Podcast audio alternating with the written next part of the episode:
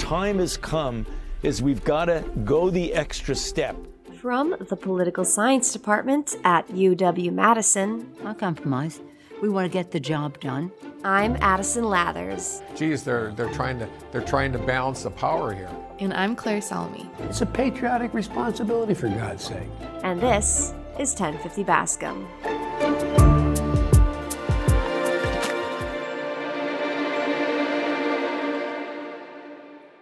Today on 1050 Bascom, we're excited to have a couple members of UW Madison student government, the Associated Students of Madison, here with us in a closet in North Hall. More specifically, we have Adrian Lampron, the ASM chair, Reese Bailey, the shared governance chair, and Tyler Katzenberger, their press office director. For those who don't know, ASM determines the allocation of student funds, addresses concerns within the university community, and serves as the voice of the student body when in communication with the administration. Thank you all for being here today, and we're very excited to talk through some ASM related things. We originally pitched this episode as just a sit down and catch up chat, but the semester has obviously been a little bit eventful. So, we're going to ask some questions related to the upcoming search for the new chancellor, the new developments in shared governance, and then we'll do some more general catch ups as well. So, since this is the first time for all of you on 1050 Bascom, let's start by going around and introducing yourselves and tell us your major and how you view your role in ASM. Yeah, I'm Adrian Lampron. I use they, them pronouns. Um, I'm a senior studying history and political science, so good to be on the podcast. I'm the chair of ASM, which means I chair student council and also kind of help out and support all of the, the different departments that we have, everything from our allocated bodies that work on funding student organizations and giving space to folks in the SAC to our grassroots organizing committees, which are um, working on campaigns and projects to help improve the student experience. Amazing.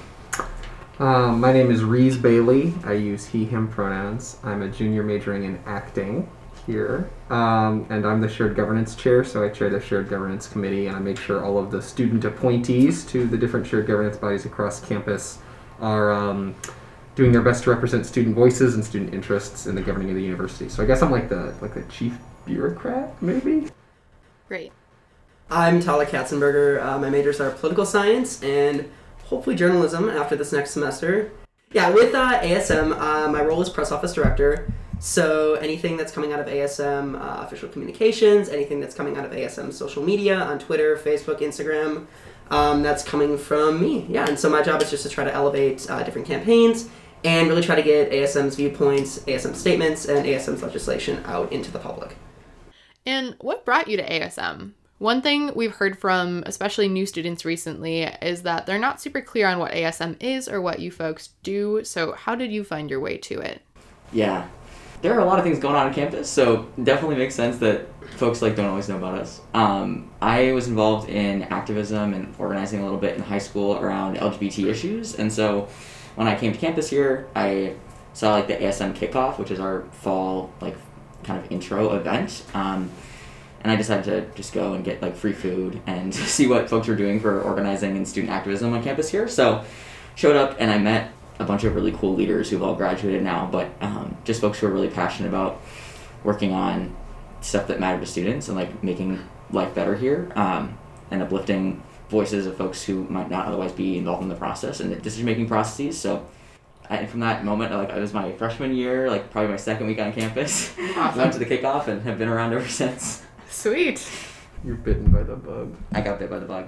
I got involved last year, uh, so I'm kind of new. But I, my kind of my pandemic project, I guess, is that I ran for city council. Me and uh, some of my friends felt like there was some changes that we wanted to happen, and we didn't think they were happening fast enough. So we decided we were just going to launch a campaign. Um, and it didn't go great uh, because I'm not on the city council. Um, uh, but we, we challenged District 4 Alder Mike Verveer, um, and it was a very interesting experience. And afterwards, I, I met a lot of very cool people, like Adrian, and I was just talking, and people encouraged me that I should get involved in student government, so I did. Awesome. So since I'm a sophomore, I showed up during the COVID year. Um, so I guess my path in was a little different. Guess I got here and there wasn't really a great way to find out about different organizations, so I went like hunting for student government on campus. It didn't really understand ASM, but um, my start was in shared governance committees, which I recommend to anybody who wants to get involved. There are over 70 of them. Uh, there's really one for every interest. Even my STEM friends found one that they that they liked. So yeah, I got involved with that, and then I also did um, the Grassroots Organizing Academy, which was our version of the intern program that year. Um, I got to work with some great student leaders. Um, I got to meet our awesome staff members, Alyssa and Kelly, and that kind of pulled me in, and I was like, okay, how can I do more? And then ran for coordinating council. So yeah, I think just kind of the takeaway from that is that there are so many different ways for people to get involved in ASM. Um, and I highly recommend the intern program, and I highly recommend shared governance. We can definitely circle back to talking more about your individual roles and committees and such towards the end so you can plug all those things that you're doing. So, to shift gears, we know ASM passed legislation in September intended to restore shared governance for UW students and faculty.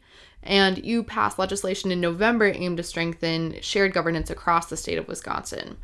So, this was passed through the Wisconsin state statute, and it created a new statewide body intended to pass legislation and organize system wide campaigns. And our understanding is that you all hope that other campuses follow suit. So, this all sounds great. What would strengthening shared governance look like in practice? So, first of all, um, we're really lucky that the statewide body that we're that we passed legislation in support of already has support from a bunch of other campuses across the state, and it was actually started by the student government from um, UW Stevens Point. So we're really excited to be like working with folks across the state on that, and then that body and also uh, stronger shared governance at UW Madison for us basically looks like students having an actual say in the decision making processes that matter to us. So that's everything from housing and dining policies, like how much our meal plan costs, to um, the athletic board, where they talk about all the sporting events that we have and policies around that, um, to like the student misconduct panel, where folks go if they break the university's rules, and we try to make sure that students are well, students are like represented on those committees. So issues that matter to all of us and like our in shared governance, it's important to make sure we have students there and that the students' voices when they're in those committees actually matter and that they have a vote and like an official say. Because there are a lot of places on campus right now where students are maybe consulted or are in an advisory role and are not necessarily a voting member or actually a decision maker on things that are really important to us. So for me, that's the key is like through this um, statewide work, through legislation at ASM and other advocacy we're doing, we're just trying to get student voices to actually make an impact in, in all cases. And just, just kind of as like a, just to go off that, uh, I think it's important to understand that shared governance as a concept isn't just something for students. Like faculty have shared governance representatives as well. And the discrepancy in how in how, how faculty are able to utilize shared governance versus how we as students are able to utilize it, I think is, is important because, you know, even on bodies where students have a vote, like the um, the campus planning committee that determines like every building project on the university, really important, and students have you know an inherent need to be represented on that committee because we live on the campus. But we have one voting member on that community, and, and faculty have like six. And the reason for that is is because of how administrative policy views the difference between faculty shared governance and student shared governance. So I think you know a, a real tangible way that shared governance could be strengthened for students on this campus is, is kind of like what Adrian was saying, just like more voting members, more student voices in the room, making sure that students aren't there as advisors, they're there as equal participants in the governance of the university. That's a good note. I think one thing I touch on too is um, just kind of the history of shared governance. So, for those who don't know, uh, shared governance on UW campuses is actually enshrined in state law, which is something really cool that Wisconsin has. Um, it's a statute called 36.095, and it says that uh, students shall have the primary responsibility for advising the chancellor regarding the formation and review of policies concerning student life, services, and interests. And so, actually, in 2015, so um, about five, six years ago, uh, it actually used to say that students shall be active participants in the immediate governance of and policy development, which definitely was like a much stronger language. And so that was uh, pared back under the Walker administration. And so I think one of the things we've been working on too is trying to strengthen like, the legislative legitimacy for that. Because obviously uh, we're trying to fight for you know more student representation on shared governance because there are 40,000 of us, or sorry, 47,000 of us on this campus now. It's growing. And I think that we need to have more of a say in these shared governance committees. And so, yeah, I think that kind of starts at the uh, state level and in really the root of shared governance in Wisconsin. Interesting. As a just kind of a side note, this isn't part of the question, but we had this guest on like last month who is one of the higher ups in the L&S school right now, mm-hmm. and he was talking about he was awesome, but he was mentioning that like coming from a different school to Madison was a really interesting experience in terms of having how decisions get made just because there are so many competing bodies that really want to say I mean his his take as an administrator mm. was this is so awesome that students do have as much of a say as they do. What is your guys' perspective on that on the other side as the actual students? I think it's really important. I mean, like how Tyler was saying, you know, 47,000 of us. I mean, just by the numbers, we make up the majority of this campus. And the campus exists for us, you know, like it's not here. It's here so that we can be taught and we can do research and we can have a college experience. We pay for it, we allow it to exist.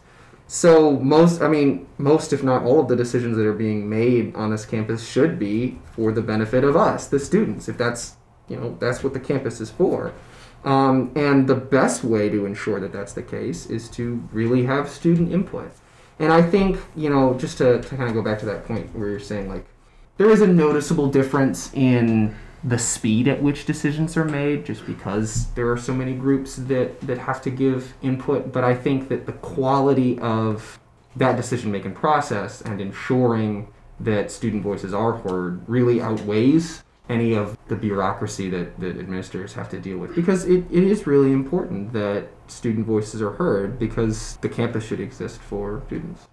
That's my two cents. I don't know if anyone else wants to weigh in. Yeah, I'll also just add on, on the level of faculty and staff shared governance. The campus, like Reese said, is like mostly students, and at the same time, faculty and staff also get screwed over by quickly made administrative decisions that are mm-hmm. not made in consultation with them. And so the folks who teach us and help us make it through our day and do research on this campus, it's also important that they have their, their you know needs considered in that too. So yeah yeah everybody should have a say that's what shared governance is sharing the governance So how would a statewide body work? Could you explain more about that? Yeah, so the student government from Stevens Point has been working with folks across the state to kind of get this started this year. Ultimately, the goal will be to create a stronger student connection and organizing power among the students of all the different UW system schools. So, right now, the only formal body there is to connect all the UW system schools is the UW system Presidential Council, which is literally two meetings a year of me and the presidents of all the UW system schools student governments.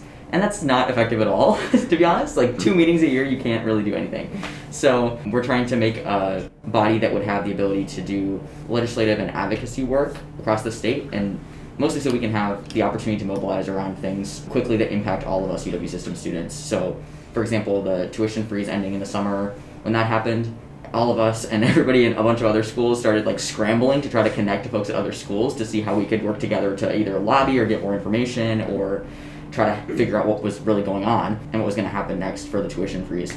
And it took a long time to like even find everyone's email addresses that we need to contact. and there wasn't at all a strong connection between all the schools, we realized. So based on that and also kind of organizing in COVID, also realizing that that was rough, um, the folks wanted to, to have like a central body. So practically what's going to happen is this year, all of the system schools, hopefully all of them, will pass resolutions supporting a statewide body for students to organize. And then near the end of this year, we'll probably have like a constitutional convention type of thing where representatives from all the schools will come together and make a formal plan. But right now, kind of what we're envisioning is just a setting for students to regularly meet who are representing directly the student governments of each school, but also students who are like directly elected from each school to the statewide body. So we'll have some different opportunities to get involved with it.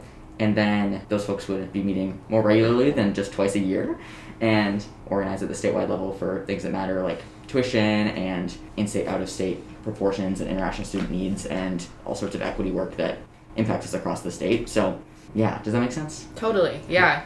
I didn't know about those twice a year meetings. That's funny that that's the that's the official like solution right now. Yeah. how do you, how do you feel about that Well, it's very concerning. Um, I mean, that's why we're doing something about it. It also, for those who don't know, like historically, there have been a, a couple of different forms of statewide student governance for um, the UW system. We used to have something called United Council a long time ago, which is a pretty strong body across the state, um, which is kind of what we're trying to aim towards, but not exactly to uh, replicate with this new body.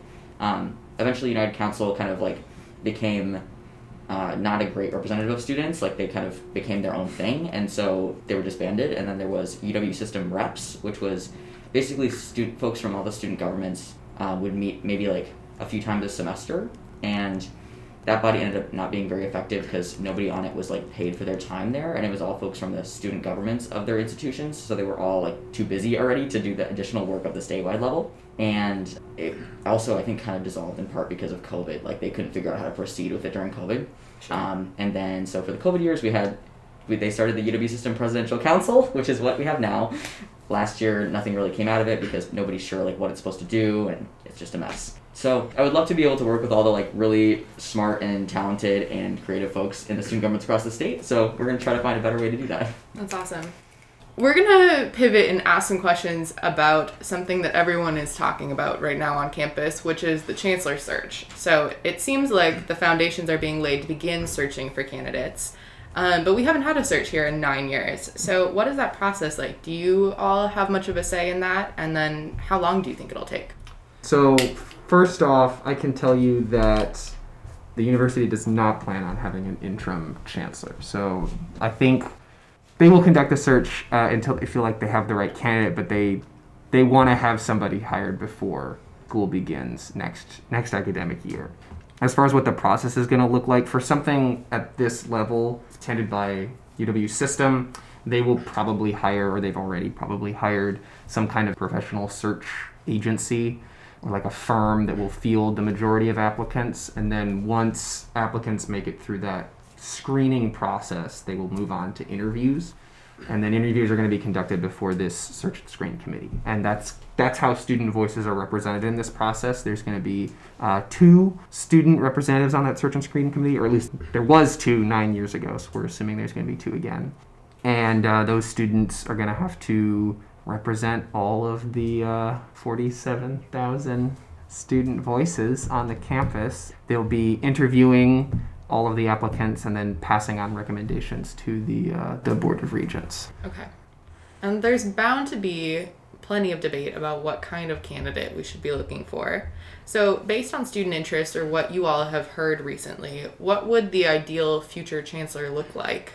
And are there boxes that need to be checked for sure that are on the short list of requirements? So, in appointing students to this search and screen committee, we conducted an application and we received almost 400 applicants, which is really exciting. And on that application, we asked students what they felt like the top three issues the chancellor needed to address in their first year were going to be. And the majority of responses had issues surrounding diversity and equity and that answer on those top three issues. So I think that is something that the new chancellor is going to need to address.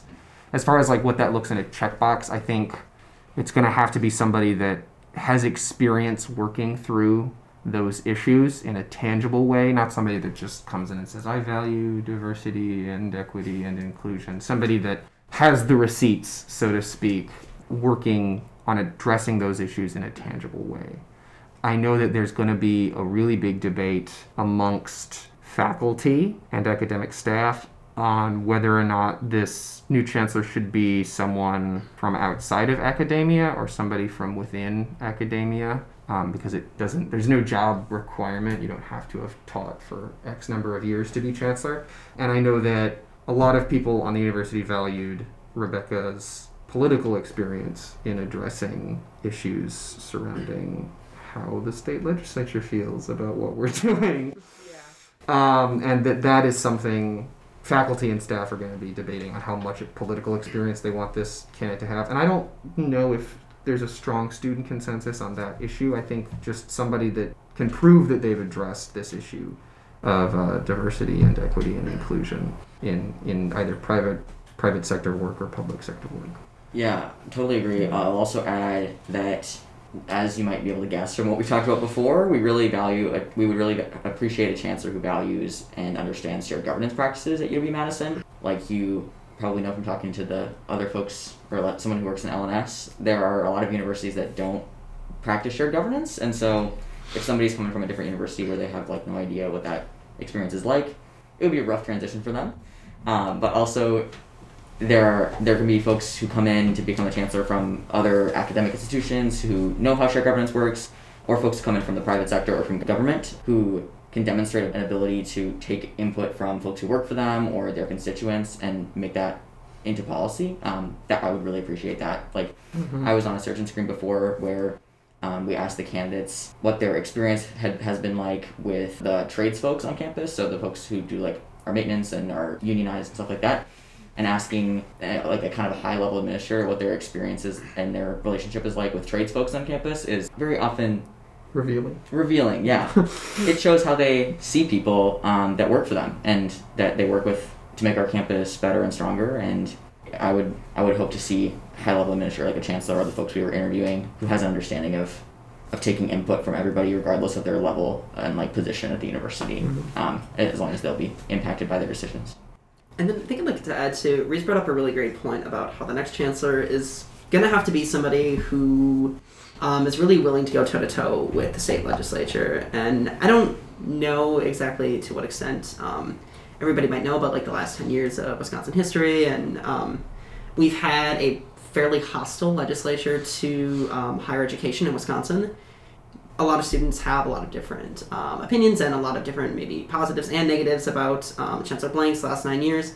But I think one of the things that has to be considered is that it was really tough to fight for higher education. And so obviously whoever comes in next is going to have to really be willing to fight for um, UW Madison and the rest of the UW system uh, with the state legislature because likely for the next five, ten years, uh, we may have another hostile legislature to education thanks to redistricting in Wisconsin, which is a whole nother mess.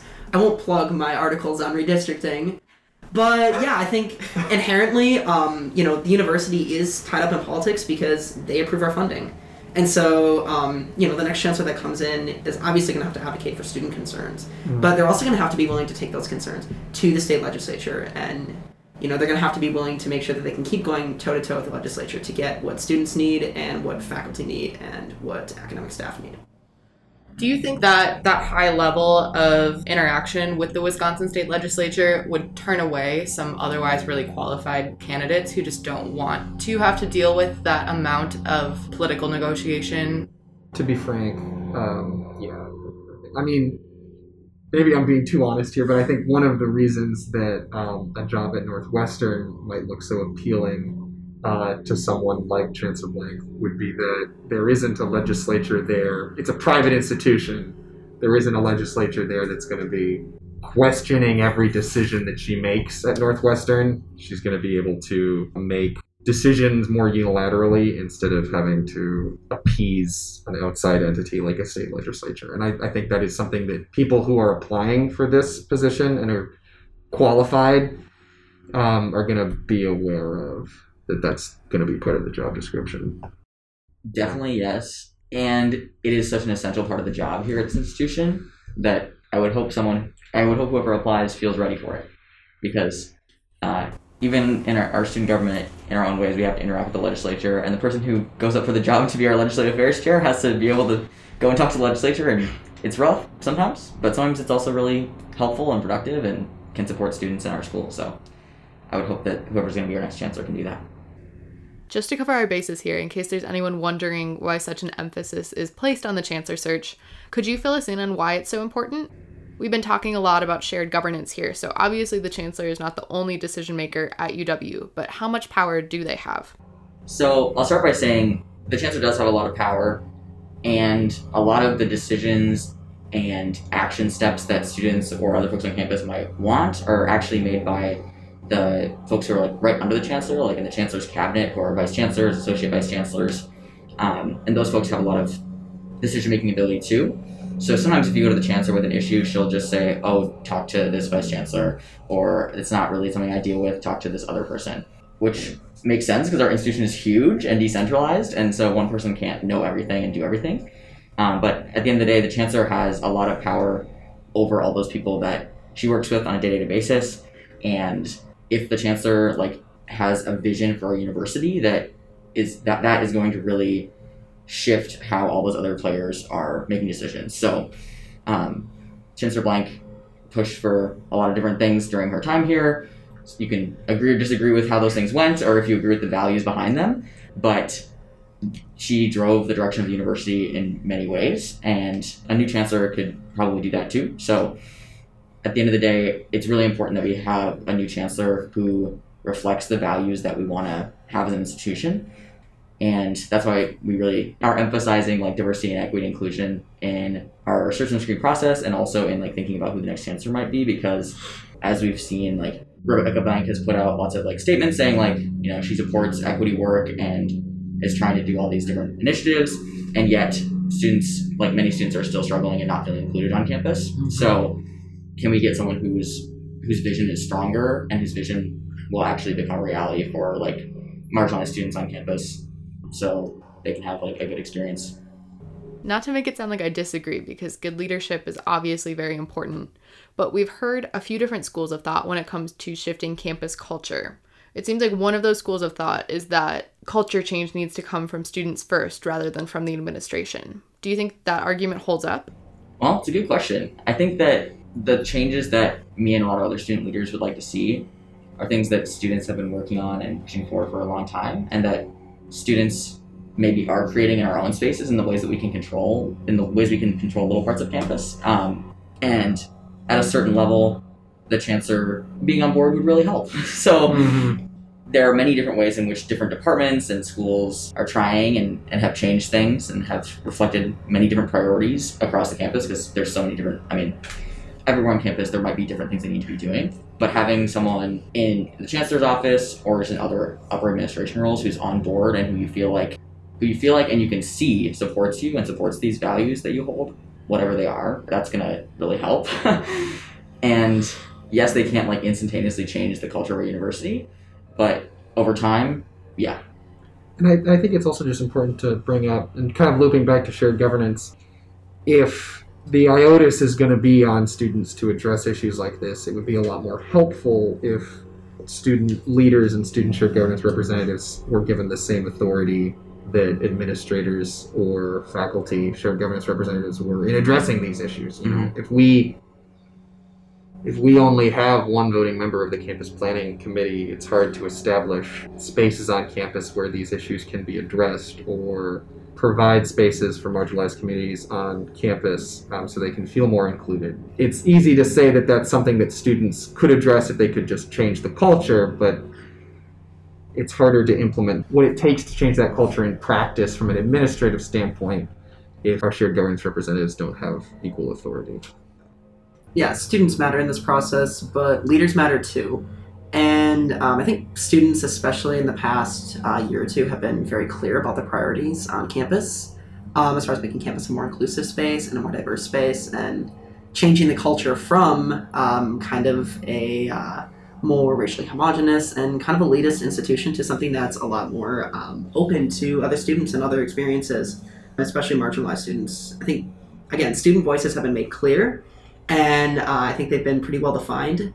And I don't necessarily know if the response from leadership has always been especially receptive to students. And so I think that yes, you know, students have a responsibility to go out and advocate for the campus that they want to see.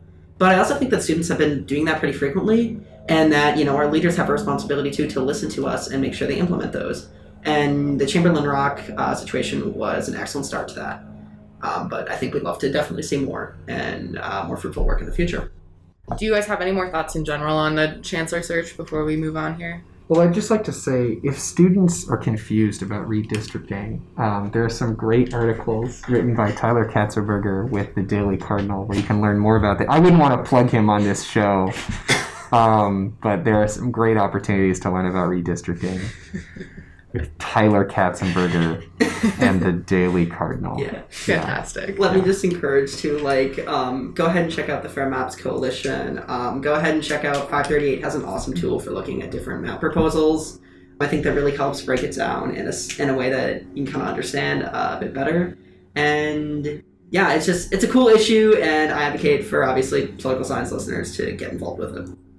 I'll add one more thing if we have time. If there are students or other folks in the university community who are listening who want to get more information or have some input on the chancellor search process, um, since there will probably be well, there will be one or two students on the committee. um, feel free to send input to us, or once those folks' names are announced, feel free to send input to them about what types of questions you might want to ask or what qualifications you might think should be taken into consideration um, for those chancellor candidates. And um, we can pass information along.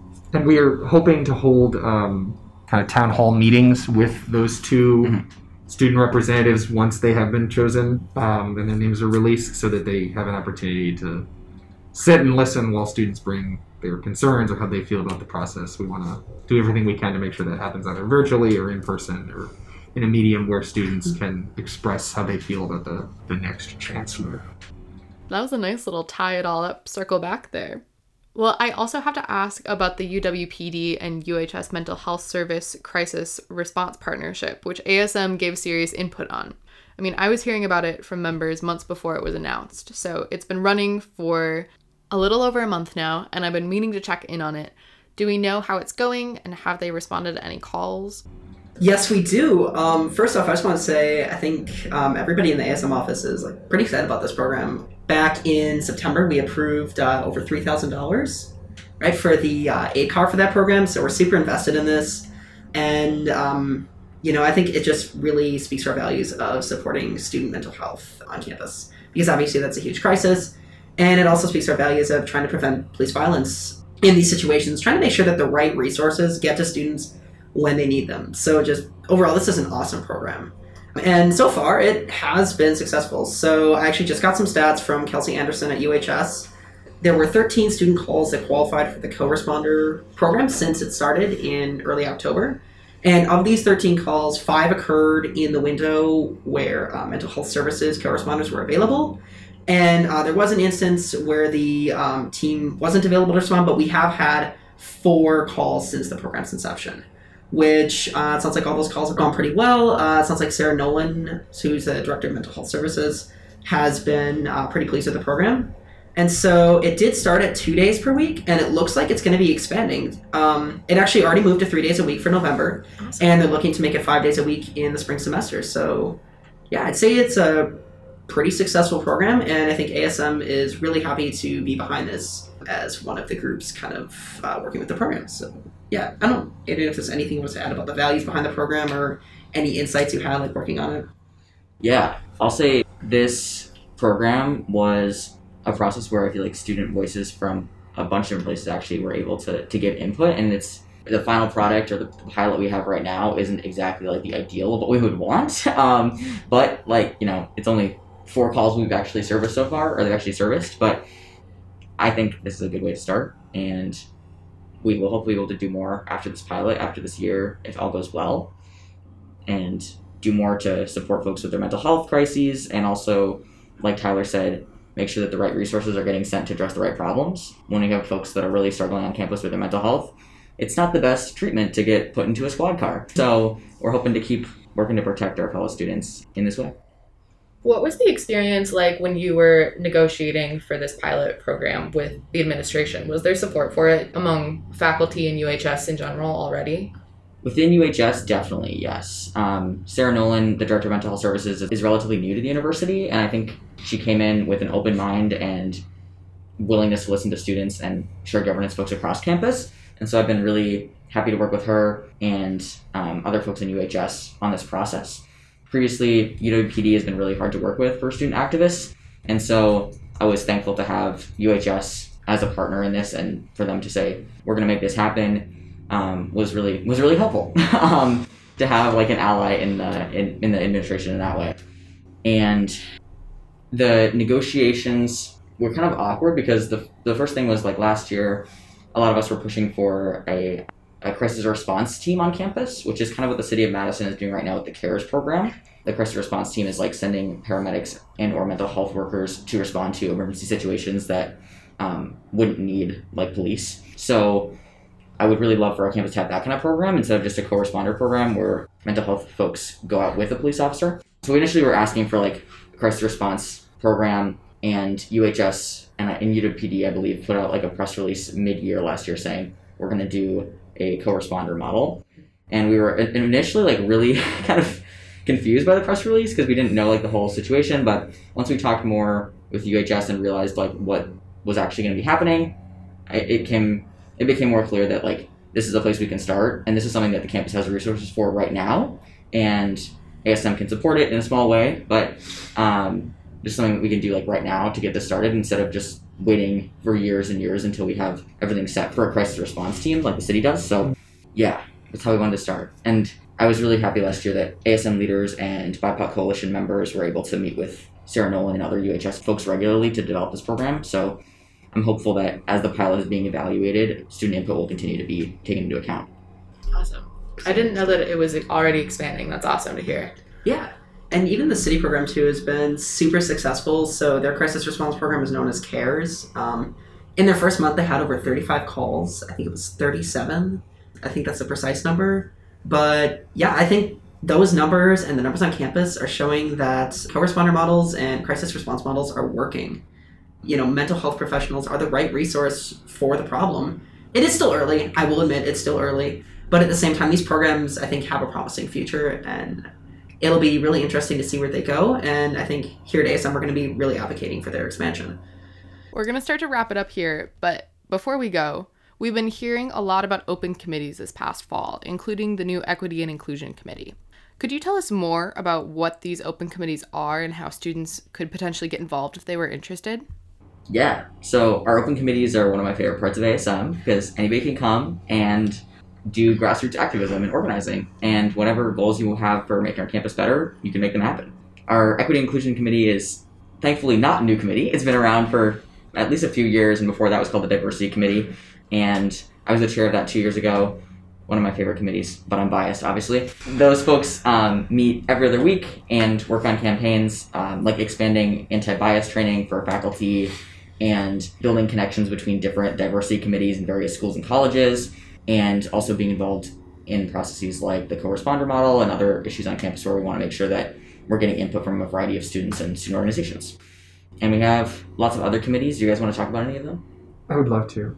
The best open committee is the Shared Governance Committee, and it is the best. Without question, I would argue. I don't think anything even comes close. And what that committee does, uh, it's chaired by a really cool guy I don't know if you had a chance really? to meet him. Yeah, really cool, really cool. Uh huh. But the shared governance committee uh, deals a lot with like the administration of the campus. So we'll have regular check-ins with all of our shared governance representatives that are sitting on different governing bodies, um, like the UWPD advisory board, the campus planning committee, the housing and dining committee. There are 70 of them, so I can sit here and list them all day. But um, we just we we make sure that student voices are being heard in the administration of the committee we talk about a variety of issues and try to get student input so our student representatives are um, informed going into discussions about administration. Uh, just last week, or I guess this week, it's Friday, oh my god. Just this week, uh, we were discussing a new proposed policy for facial recognition. UWPD is interested in using facial recognition technology, and we were getting feedback on whether or not that was something that students actually wanted to see on campus. So that's the kind of cool thing that the shared governance committee does. So yeah, there are also three more very cool open committees. I'm partial to campus relations. I chair that one with our outreach director, Riley Kuhn. I think we're a pretty cool duo, if I do say so myself. But yeah, basically that committee just works on student outreach on campus. So one of the things we've been working on is pop-up town halls, uh, some students might have seen us out on Engineering Mall, out on Library Mall, out on East Campus Mall, hit up all the malls on campus hmm. uh, to try to get some student outreach and get some student feedback on how things are going on campus and what ASM can do to help us maybe solve some potential issues. Uh, we're also planning with Sustainability Committee, which is another one of our open committees, uh, very cool, chaired by Ashley Chung, our sustainability chair. Uh, we're working on doing a sustainability town hall in the spring. And so I think one of the big topics we're going to be focusing on there is divestment, which I know is a pretty popular topic around campus, and it's something I think we need to do. But yeah, we're going to have uh, hopefully some great panelists on that. And then finally, I won't leave Ledge Affairs out in the dark. I personally love that committee. Uh, I got started with Legislative Affairs. Our chair, MGR, he's been doing some pretty awesome work um, talking with state legislators, um, talking with other key people on campus, trying to advance shared governance initiatives. So yeah, I encourage everybody to come and check out an open committee out of the five, there's gonna be one that you're gonna like, no matter what your major is. Tyler, what? Where, where can I go to find out when the committees are meeting To f- and where? To find out when the committees meet, Okay, well, I do put out a pretty cool media bulletin every week on Mondays. You can find that at ASM's KB, so kb.wisc.edu backslash ASM. But the easier place to find it is going to be at asm.wisc.edu. If you check out our upcoming events page, you can see when all of our committees are meeting. And there's no sign up required. You can just walk in and join a committee. Once you're there, you're on. Sweet. I love the plugs. There's a lot going on on campus between our governance, our newspapers. We're a very active campus politically among students. Yes. And, you know, and it's not like politics in the sense of like, you know, what everybody thinks of, like, you know, dirty politics, that's not like politicians. And it, I I think there's a lot of stigma around that. But I think we're kind of set out to prove that politics can be pretty cool and that we can advocate for some um, cool issues on campus and try to create some real change that students are, you know, really motivated and really getting behind. So, yeah. Awesome. That's right, fellow kids. We're out here making politics cool and hip. Let's do a couple of more fun questions before we wrap up to reveal some personal details about your lives. you Oh know? no. We've been asking people what their favorite weekend restaurant spot in Madison is, and then what your favorite outdoorsy location to spend a weekend is if you're outdoorsy, and if not, what would you do instead? All right. So the first part of your question, I would say my favorite place to eat in Madison would be Monty's Blue Plate mm. Diner. It actually has the highest Yelp score. Is it Yelp? It's the highest Yelp score of all of the restaurants in Madison. Out of all of them? Out of all of them, yeah. Wow. Yeah. Maybe it's like the Google star thing. Do they use Yelp? It's your restaurant. It is. I don't own it. But it's like a it's like a hip diner, um, and it used to be a gas station, uh, but it's been renovated into a diner, and it, they have really good vegetarian and vegan options. They have uh, a vegetarian meatloaf of the gods on the menu, which is delicious. Very very cool. And then favorite outdoor place I would have to say is Governor Dodge State Park, which is just gorgeous at this time of year around this time of year, some of my friends and I participate in this thing called the Ring Games, which is like a live action reenactment of the Lord of the Rings that takes place in Governor Dodge State Park. I know, it's very cool. I just said that on recording, didn't I? That's crazy. It's okay. Uh, You're an actor. yeah, it's, it's a theater thing. Um, no, actually, that's that's a thing that started at it started at this university in the '70s, and there's like there's been like a group of graduate students that continue to organize it since then. Yeah, so What? How long does this take? it takes the whole weekend. Wow. Yeah. Do you like camp out out there? Yeah, you camp out out there That's and you run the ring up Mount Doom. It's very cool. Very, very cool. Everybody's in like full costume. Yeah. That's some commitment. How many people turn out for this thing? I think the most I ever saw was like 150. Oh my gosh, Yeah. that's way more than I thought. Yeah. Fantastic. Those are great recommendations, actually. I love Governor Dodge. Yeah. You don't have to dress up like a hobbit and run around. You don't have to. Yeah. Yeah. It's also just really pretty out there. That's Oh awesome. I looked it up on Facebook ratings. Monty's Blue Plate Diner has 4.7 stars, but on Yelp, they only have four. Ooh. I'm oh my god, I'm gonna get canceled. I just lied on, on air. I thought it did. Oh man. Whenever I look up like best place to eat in Madison, it's always the first Um, I can go. So for food, I'm a coffee shop frequenter. I just like to do my studying out of the house. Like I love my roommates, but you know, studying out of the house is just nice. You get in a different location. You know, sometimes you can get some fresh air. So I think my top three are Indie, which I'm partial to because I live near. Michelangelo's, which is up by the square, and then Ancora Coffee, and their yogurt bowls too. I yeah, I worked at the Capitol this summer, and it's like right there. Yeah. Otherwise, I guess like for outdoor spots, I love biking. If you ever see a dude on a black bike biking very furiously, it's me. Um, because I'm very unique, you know. But um, it's honestly, I just I love biking around Madison. Madison's such a bike friendly city. Um, much better than where I come from, which is Marshfield. It's like a town of twenty thousand. There's not a whole lot to do there biking here in Madison. It's great. Uh, my favorite spots are like going around the Lake Loop. Just love that. Great views. Um, and then there's like the Lewis Nine Springs E-Way, which is kind of like wrapping around the south of Madison. And within that, the Capital Springs State Rec area. There's like an awesome boardwalk that kind of goes over the lake down there, which is Lake Waubesa, according to Google Maps. Ah. Um, and it's like a really cool, like straight shot. It looks awesome in the fall when all the leaves are changing. Um, it's a little too late for that, I think. But uh, next fall, everybody should check it out. Yeah, I think that's that's kind of like my little happy spot. I'll go there in the fall, like once a year, and it's just nice. Like Just bike down the boardwalk, like awesome trees. It looks cool. So Love it. Are you a winter biker? I would be a winter biker if I wasn't so worried about the salt and sand getting all over my bike. But I do. The last two years, I have biked black bike. every single month of the year. So I guess yes, I am a winter biker. Okay, okay, but not like one of those religious winter bikers who will like do their entire commute in a snowstorm with their snow tires. That's me. I don't have the snow tires, but I will bike at any time. Adrian, quick wrap up. Do you have a favorite food or coffee spot? Yeah, I'll be brief. My favorite restaurant is Paul's Pel'meni. If you guys haven't gone, definitely go to Paul's. It's the best. And my favorite weekend place, if I was able to get there more easily, would be Grand Marais, Minnesota. Grand Marais is so beautiful, and it's on Lake Superior, up north. Tiny town. Probably wouldn't be able to live there. It's too small, but it's nice to visit. Hang out by the lake, and it's a good time. Thank you all so much for being here. It was wonderful to talk to you, and we would love to have you back at some point to talk more about what y'all are up to in the ASM world. We'd love to be back. Thank you so much for having us. Thank you. Yeah, thank you. For more information, visit polysci.wisc.edu and search for 1050 Bascom. 1050 Bascom is edited by Addison Lathers And Claire Salmi. and produced by Amy Gangle.